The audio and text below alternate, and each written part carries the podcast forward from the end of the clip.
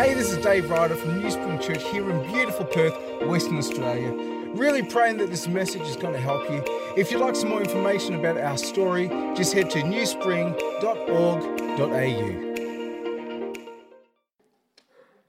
Well, I think most of us have heard the adage actions speak louder than words. Have you all heard that? And usually we, we kind of use that or we direct that to a person or, or a people group when we make an observation and identifying that there's a discrepancy between what someone says and what someone actually backed up and what someone did.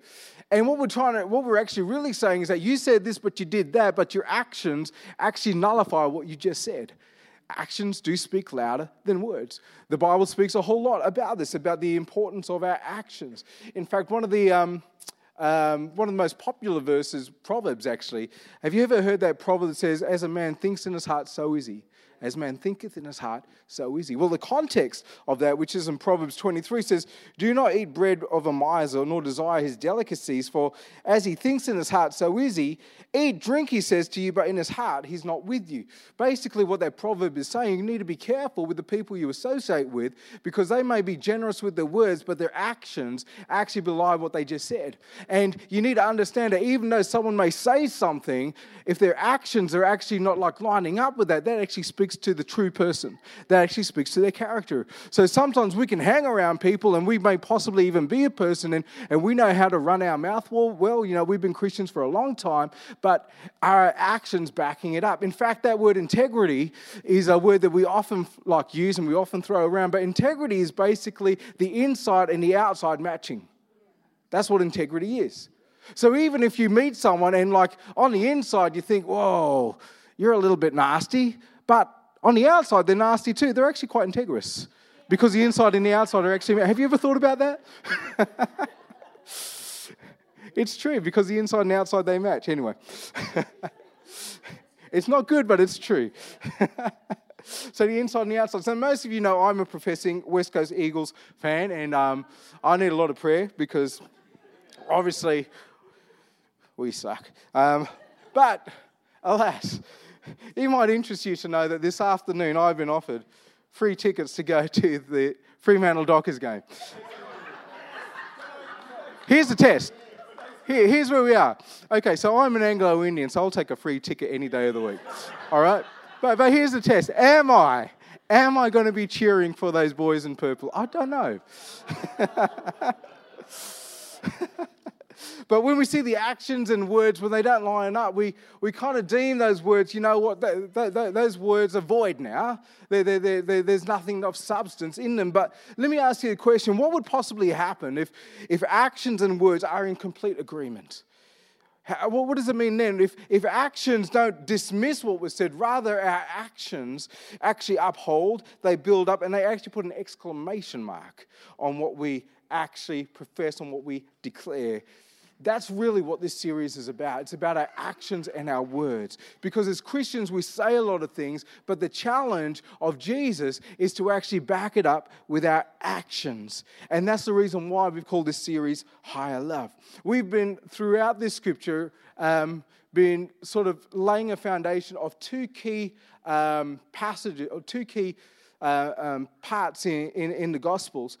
One is the missional launch of Jesus' ministry, which is found in Luke chapter 4, verse 18 to 19, where Jesus comes to his hometown, he's in the synagogue, and, and he's, he's given um, the role for it comes from Isaiah, and he says, The Spirit of the Lord is upon me, for he's anointed me to bring good news to the poor. He sent me to proclaim that captives will be released, that the blind will see, that the oppressed will be set free and that the time of the Lord's favor has come. That's how he launches his mystery, his ministry. That's actually his self-understanding of what his missional um, vocation was on this earth. Yet later on, he speaks to his disciples in John 20, verse 21. He says to them, Peace with you, get this, as the Father has sent me. How did the Father send him? Luke chapter 4, verse 18 to 19. That's how the Father sent him. And he says, As the Father has sent me, I'm sending you. And then he blows and the Holy Spirit comes on him, and that's how we're sent. So there is something about understanding how Jesus went about mission. And that somehow that actually applies to our life even today. Um, and part of this series is also grappling with what the role and what the function of the church is today in 2018. Um, because we could read through history, say, yeah, the church did that, church did that, the church did that. But what is the role and function of the church here today? What is the gospel? Well, the gospel is the good news that the reign of God has broken in to our world. Isn't that good to know? The reign of God has broken into our world through the person of Jesus Christ. Through the death and resurrection of Jesus Christ, the reign of God has already broken through. That's good to know, isn't it? Now, we may say that the reign of God has broken through, but there are many parts where you look around and say, God ain't reigning there, and God ain't reigning there, and God's not reigning there, and there's injustice over there, and that's terrible over there. There are many parts where we do not see the reign of God, yet the reign of God has broken through, which means that the church is actually supposed to step forward in pressing forward the mission of Jesus Christ and the role and the function of the church is to seek to be this liberating agent of the Spirit as God's reign breaks in among us. There's actually a role, there's actually a function of the church. That we, as the body of Christ, our primary function isn't on nine o'clock on a Sunday, I'm going to go to church, I need to tick that off. That is actually a really important thing as an identity marker of a church. If you ever meet a Christian and say, you know, I just worship by myself, that is not scriptural. You just need to know that. It ain't scriptural. You cannot, like, you can't open up Holy Scripture to me and say, that's where it is. And, and people may say, you know what, you know, I feel the Lord said it's okay. Well, I feel the Lord said and the Bible said are two completely different things. And if we hear something from the Holy Spirit, it is definitely going to line up with Holy Scripture, right? But there's actually something more important and something so significant about we as the church that we move forward, that we step into places, that we are actually pushing forward and moving forward the mission of Jesus Christ in the world in the year 2018 in Western Australia. Isn't that good to know? Isn't that great to know? Which means that there are things that Jesus did that I can actually learn from because the things that Jesus did, I've got the opportunity to do the same things. Isn't that crazy? It begs the question, begs the question, where would you expect to see the church in 2018? Where would you, I mean, if the church is supposed to be this, this agent, this catalyst of, of seeing this liberating presence, the, the grace of God coming in, and, and, and what Jesus said that by missional understanding is that if we're supposed to, you'd expect to find the church where people are, in places, in social structures, in systems in need of liberation. Wouldn't that make sense? So, anytime you see a place and you say, man, that place, whoa, God is not reigning over there. There must be something, oh, well, maybe the church is supposed to be in that area. Anytime you see a family situation, say, God ain't reigning over there. Well, I think that's an opportunity for this church to step in because our role and function as the church has not changed. It has always been that. In fact, the role and function of the people of God has always been that. We read Holy Scripture, and, and a lot of times Jesus is teaching, and he's actually pointing at a disparity between what the people of God were supposed to do and the reality, what they weren't doing. You're supposed to be a light on the hill, but you're not. So, this is the role of the people of God, which personally I find exciting.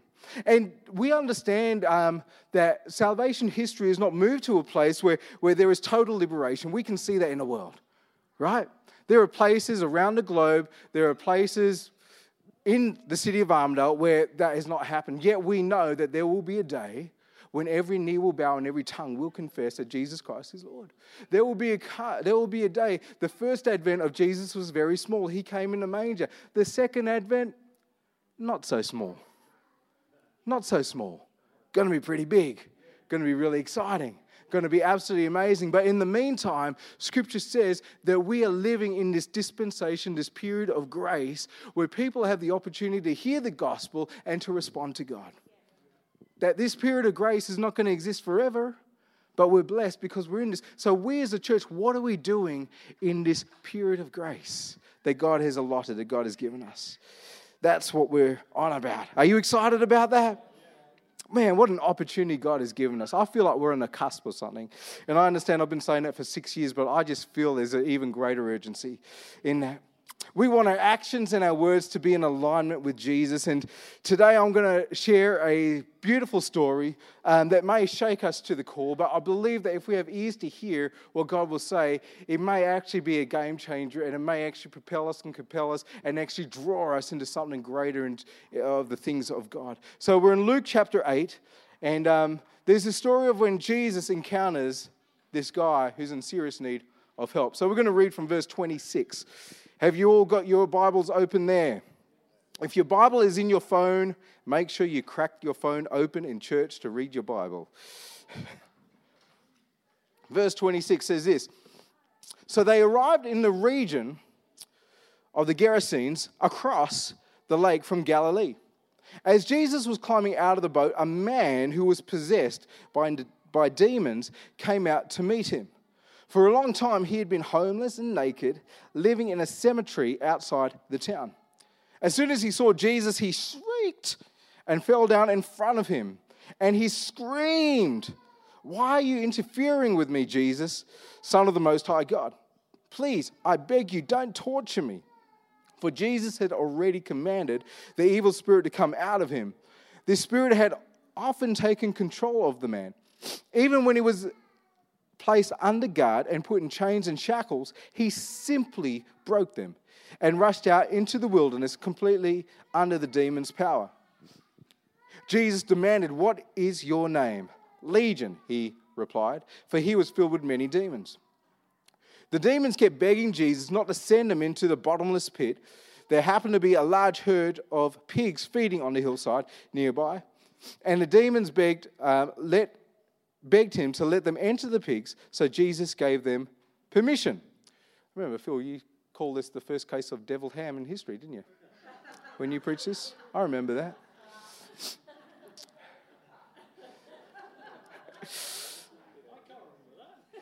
You did. It was a. Then the demons came out of the man. He entered the pigs, and the entire herd plunged down to the steep hillside into the lake and drowned.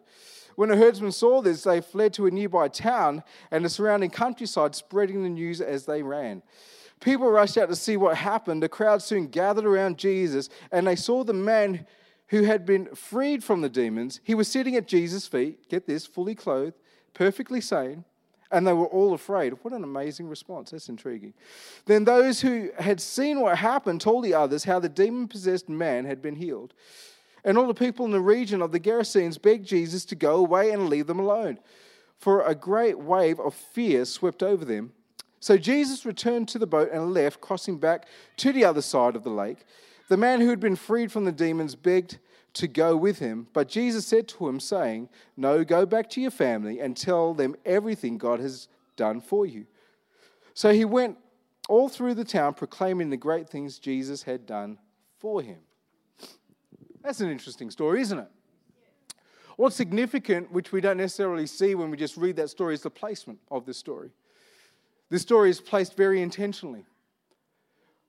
The situation that precedes this story, which is happening, is Jesus and his disciples are on the lake and there is this fierce storm that rises. Do you remember that story?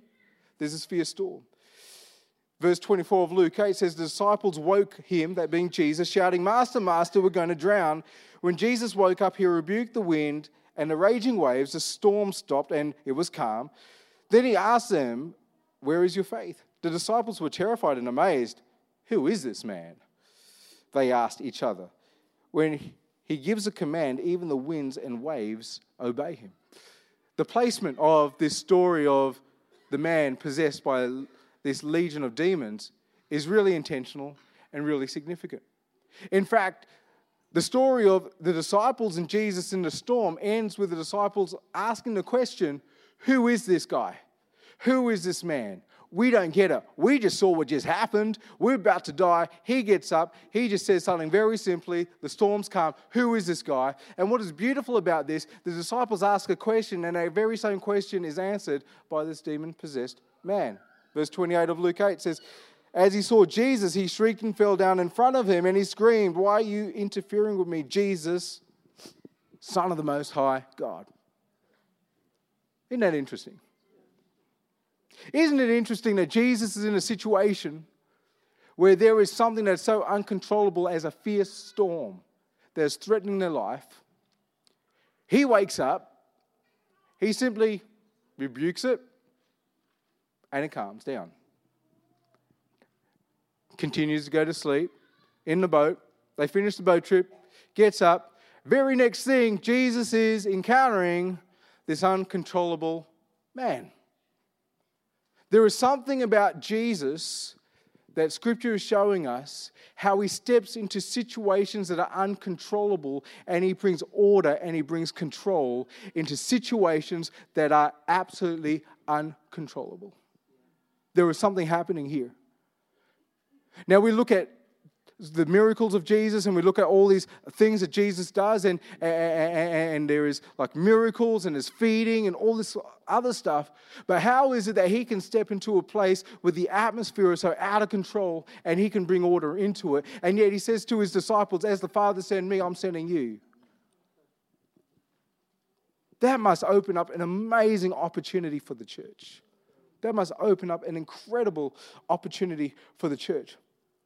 This man, this, this guy, is from a country of, of Gerasenes. It's a Gentile region, hence, we got people herding pigs. You would never see that in Israel. Okay? Jesus is traveling from Galilee to Gerasenes. Galilee is this area which is so far from Jerusalem and, and actually has some Gentile occupants in there that people deem that, that, that Galilee wasn't really, it was a bit tainted, it wasn't that pure. It was kind of like a, it, it wasn't seen as, as God's, it wasn't seen in the best light.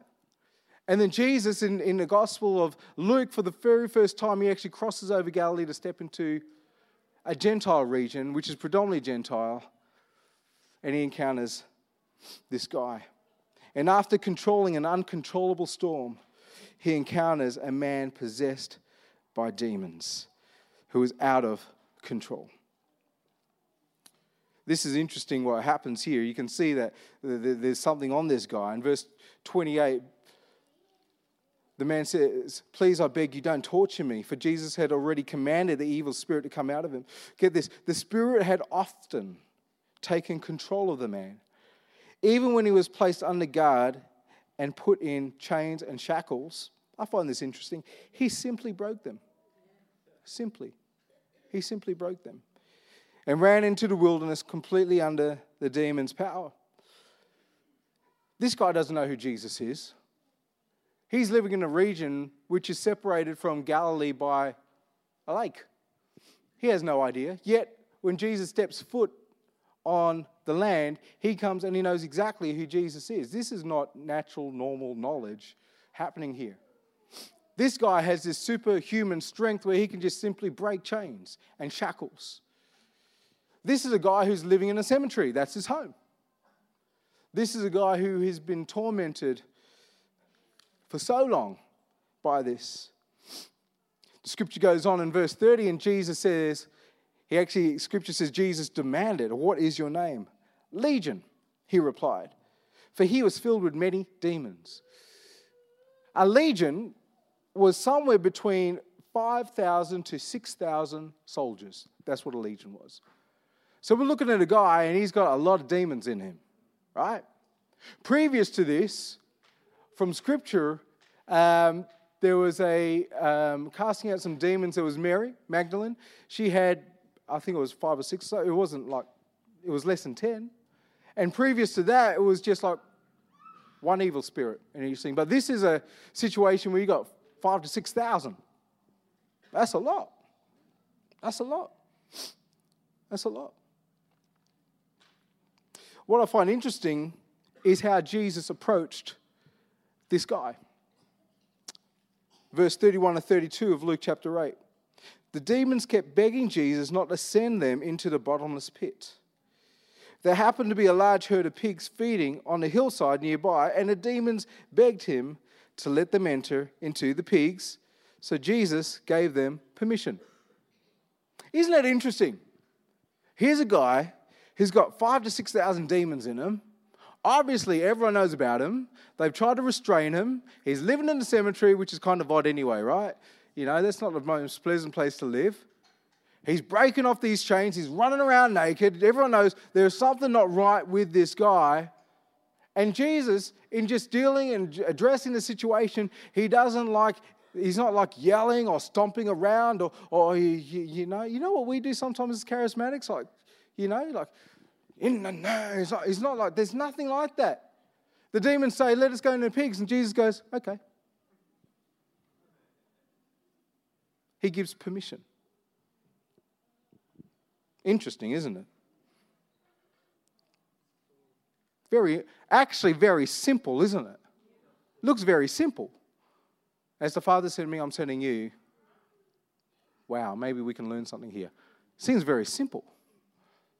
Very, very simple. Kind of takes the awkward Christian kind of theatric kind of stuff out of it a bit, doesn't it? Yeah. That's what I was reading. And as a consequence, this man is liberated. Spirit of the Lord is upon me. He's anointed me to release the captives. This guy is released. Wow. Fully in line with the missional stance, the missional launch of Jesus, the self understanding of what Jesus was here to do. Verse 35 to 36 says, People rushed to see what had happened.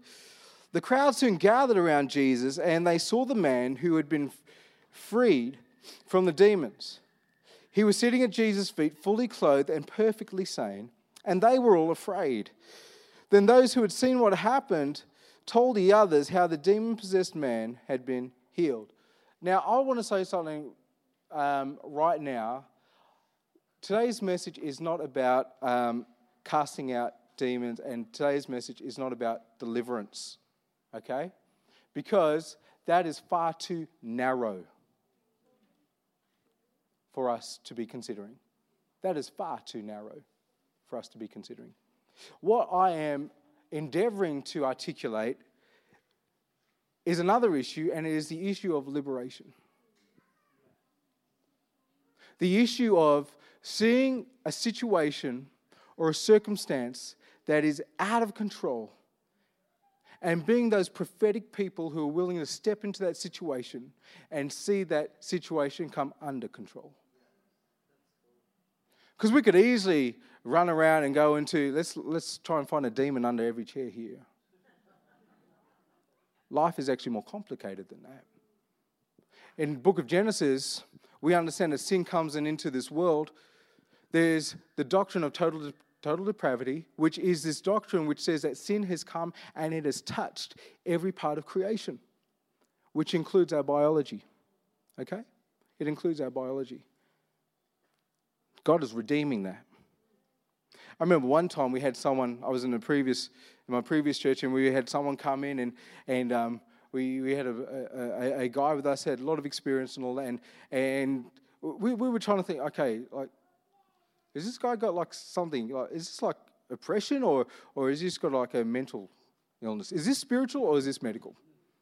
Right? And the guy like our friend, he's got a lot of experience, not just in WA, but all over the world. And, and he said it's a very simple way to find out use the name of Jesus, right?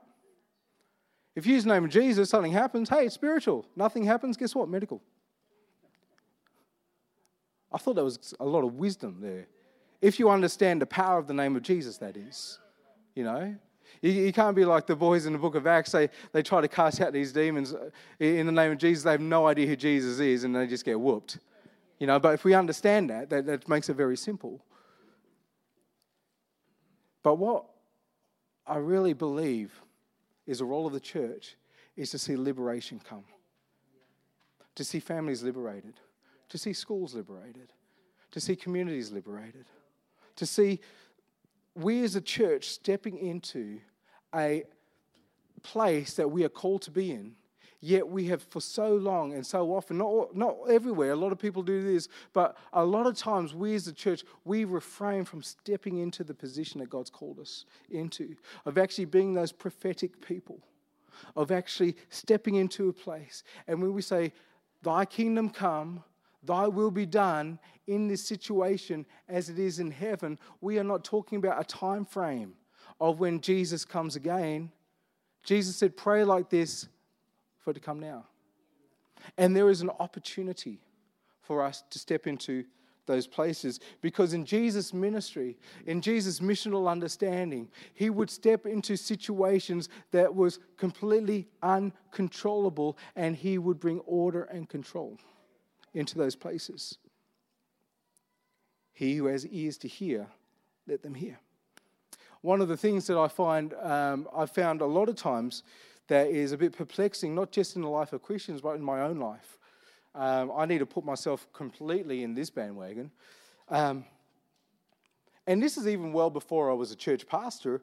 Um, is just this idea that if we as a church if our role is to be agents of change, if Scripture says we are ambassadors of Christ, and if we're ambassadors, then the church must be an embassy. This must be somewhat of heaven on earth. There must be something about us. If we're supposed to be this prophetic people who live on the cutting edge where there is this thin line between heaven and earth, and we're like right on the edge, if we're supposed to be the people who are the agents of God's liberating reign coming in, why is it that we as a church spend a lot of time trying to get control over uncontrollable situations and issues with Christians instead of stepping out and seeing uncontrollable issues in the world coming under control. And I think it's because of this.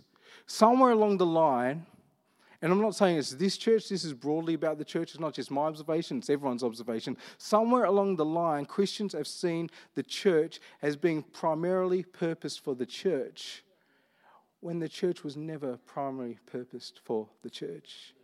The church's primary purpose is for the world. Is for the world. And I think that if we can actually change that shift a little bit, Instead of it being like, I need to go to church, I need to go, I need to, I need to go to the pastor to get my issues sorted. Well, you have a beautiful, beautiful high priest in the order of Melchizedek, as the book of Hebrews says, right? I've, I've mentioned this before, but Melchizedek is a really interesting character. We find him in Genesis.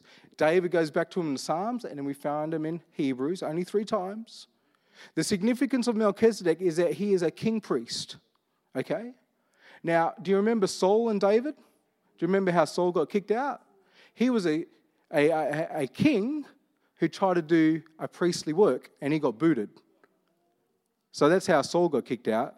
David is looking through the scripture and he anticipates there will be another one in the order of Melchizedek. So Jesus is our high priest, which means that he understands, he's a mediator, he's in, encountered every single temptation that we will ever encounter, which is fantastic.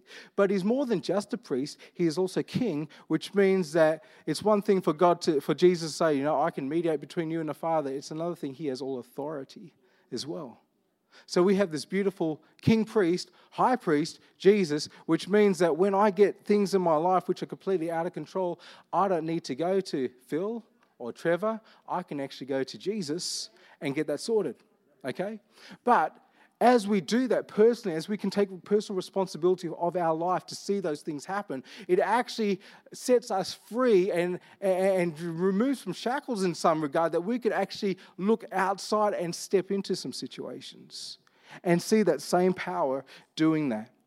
Do you understand what I'm saying with that? How do we walk in this? A couple of months ago, I was on a retreat, um, a Church of Christ retreat with some of the guys. We went for a day. And there was this beautiful academic who I love to learn from.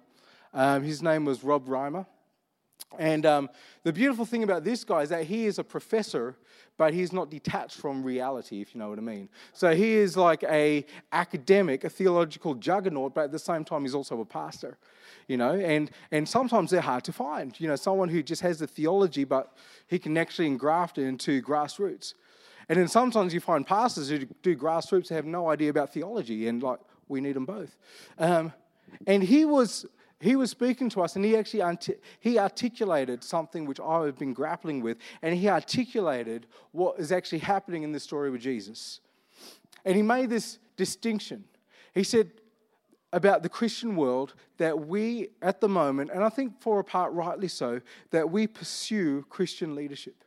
We want to upskill. We want to have Christian leadership. And um, we, we want to see that. But, but what he did, he said he made a distinction between Christian leadership and spiritual authority. He was actually saying they are two very different things. this is what he said about spiritual authority. He said, Our spiritual authority is rooted in our identity as children of God, it's expanded in our intimacy with God, and it is activated by faith. I'm going to say that again because that's actually really important. Our spiritual authority is rooted in our identity as children of God. It's expanded in our intimacy with God and is activated by faith. Spiritual authority. Leadership capacity is very, very different. Um, he actually made this comment, which actually really struck a chord with me. He said, The devil's not afraid of leadership capacity, but he is terrified of spiritual authority. Isn't that so true? And identity is enforced with the time that we spend with God. 2 Corinthians 13 14. This, um, for the last couple of years, this one um, verse has always intrigued me. Um, it's the end of this letter. Paul writing, and he says, May the grace of the Lord Jesus Christ, the love of God, and the fellowship of the Holy Spirit be with you. He's speaking to this church in Corinth, and if you know anything about the Corinthian church, they're a bunch of rat bags. Seriously. My goodness, if you ever want to like read up on about a church that's dysfunctional, go and read First and Second Corinthians. You'll feel really encouraged. They're just absolutely crazy. But even in this crazy church, he ends this. Um, we think it's possibly probably the third letter at the end of Second Corinthians. He ends the letter with this assumption. He doesn't actually give instruction. He says, "You know what? Have fellowship with the Holy Spirit." He he leaves this this letter with the assumption that the people of God in this whacked out church that you're having fellowship with the Holy Spirit. That there is this intimacy, that there is this time together that is happening. And out of this time together, there's this spiritual authority that is built because you, you can't come to a prayer line and, and say, Dave, I need some spiritual authority. I'll get some oil and pour it on you, I'd lay my hand on you. It doesn't work that way because identity is only formed and reformed, it is firmed and reaffirmed by spending time in every single relationship. This week, um, my little girl Kayla um, had a talent show. She's been banging on about this talent show for ages. My goodness, it was, uh, it was actually good to finally come to the end of the talent show.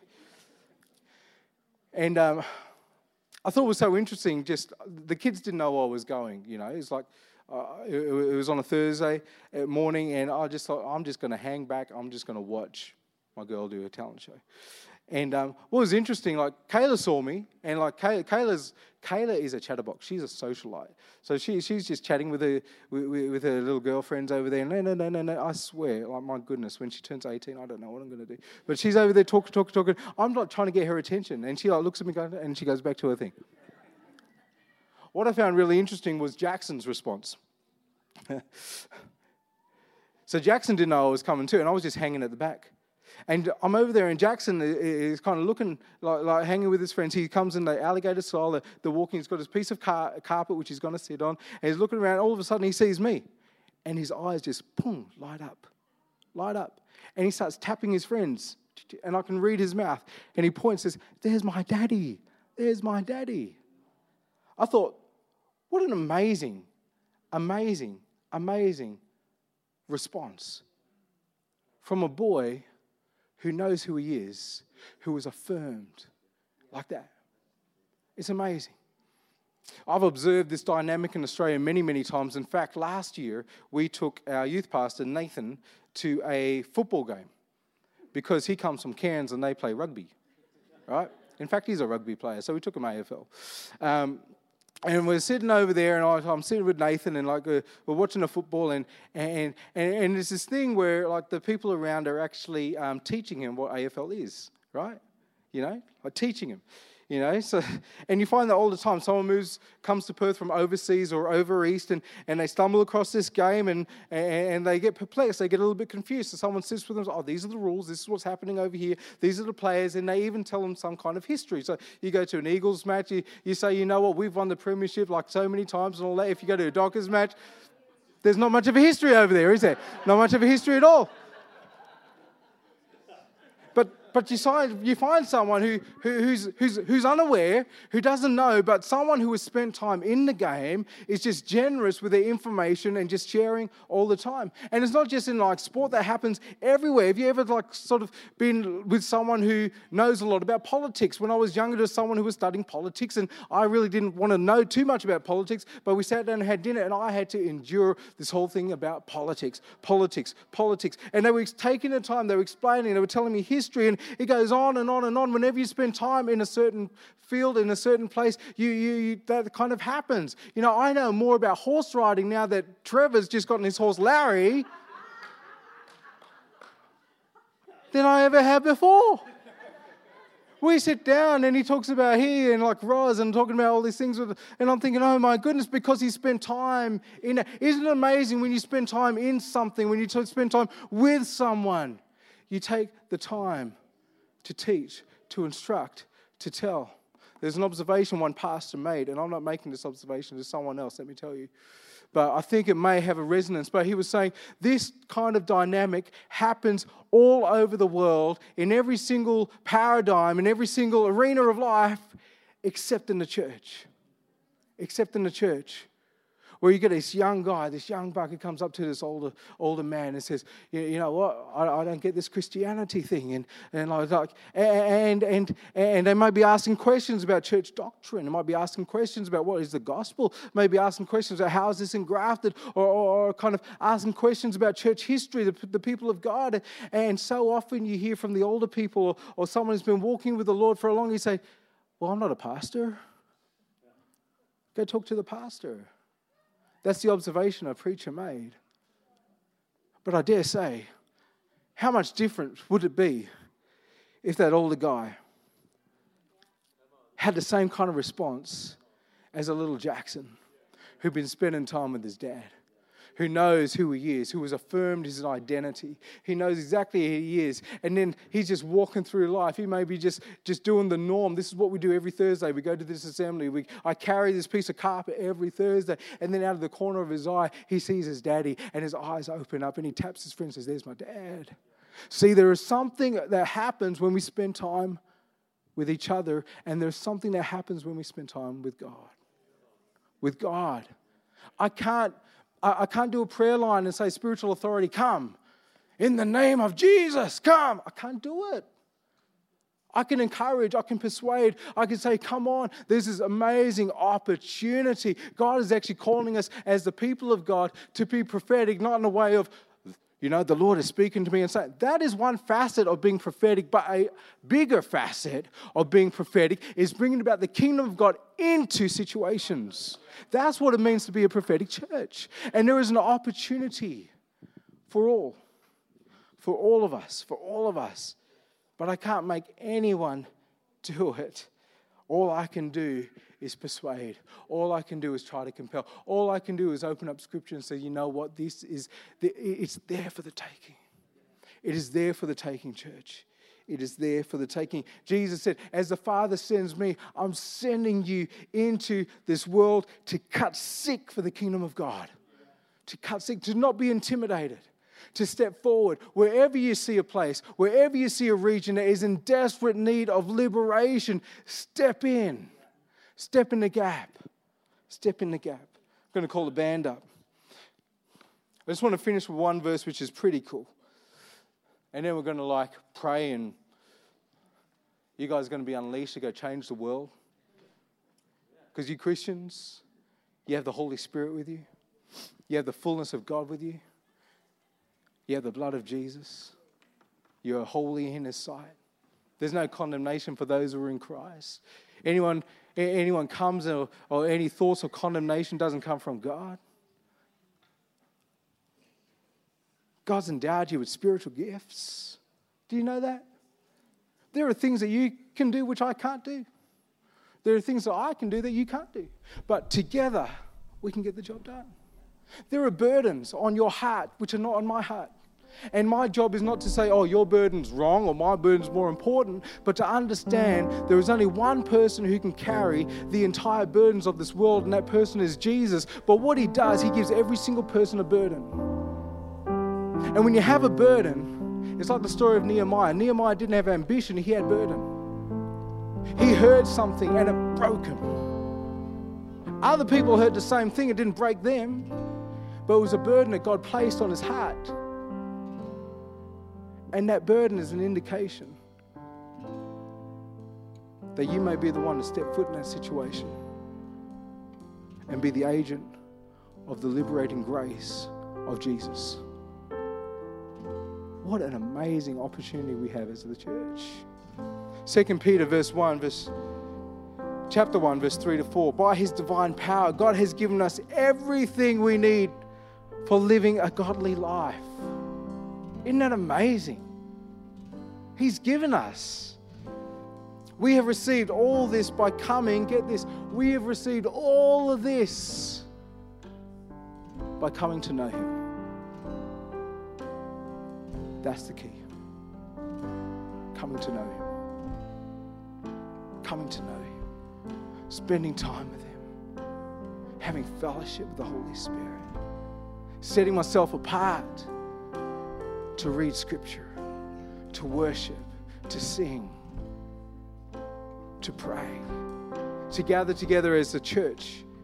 But we received all this by coming to know Him, the one who's called us to himself by means of his marvelous glory and excellence. Get this. And because of his glory and excellence, he has given us great and precious promises. These are the promises that enable you to share his divine nature and to escape the world's corruption caused by human desire. To be a prophetic church, to be a prophetic people, means to step into uncontrollable situations and by the grace of God, bring them under control. How do we do this? We've been given all things that pertain to life and godliness by knowing Him. Christianity is so simple that it's so hard to do. Just to simply know Him. How is it that Jesus can rebuke a storm he was sleeping through? Encounter a guy with thousands of demons. The demons say, Let us go into the pig. And he goes, Okay. And that was the extent of it. It's because of the authority that was on him. That authority that comes and is made available and possible to any child of God. It's an authority that is rooted in our identity as children of God. It is expanded with our intimacy, our fellowship with God, and it is activated by faith, just stepping into situations and circumstances. You want to be a prophetic people? You already are. We are. It's amazing. Hey, let's pray.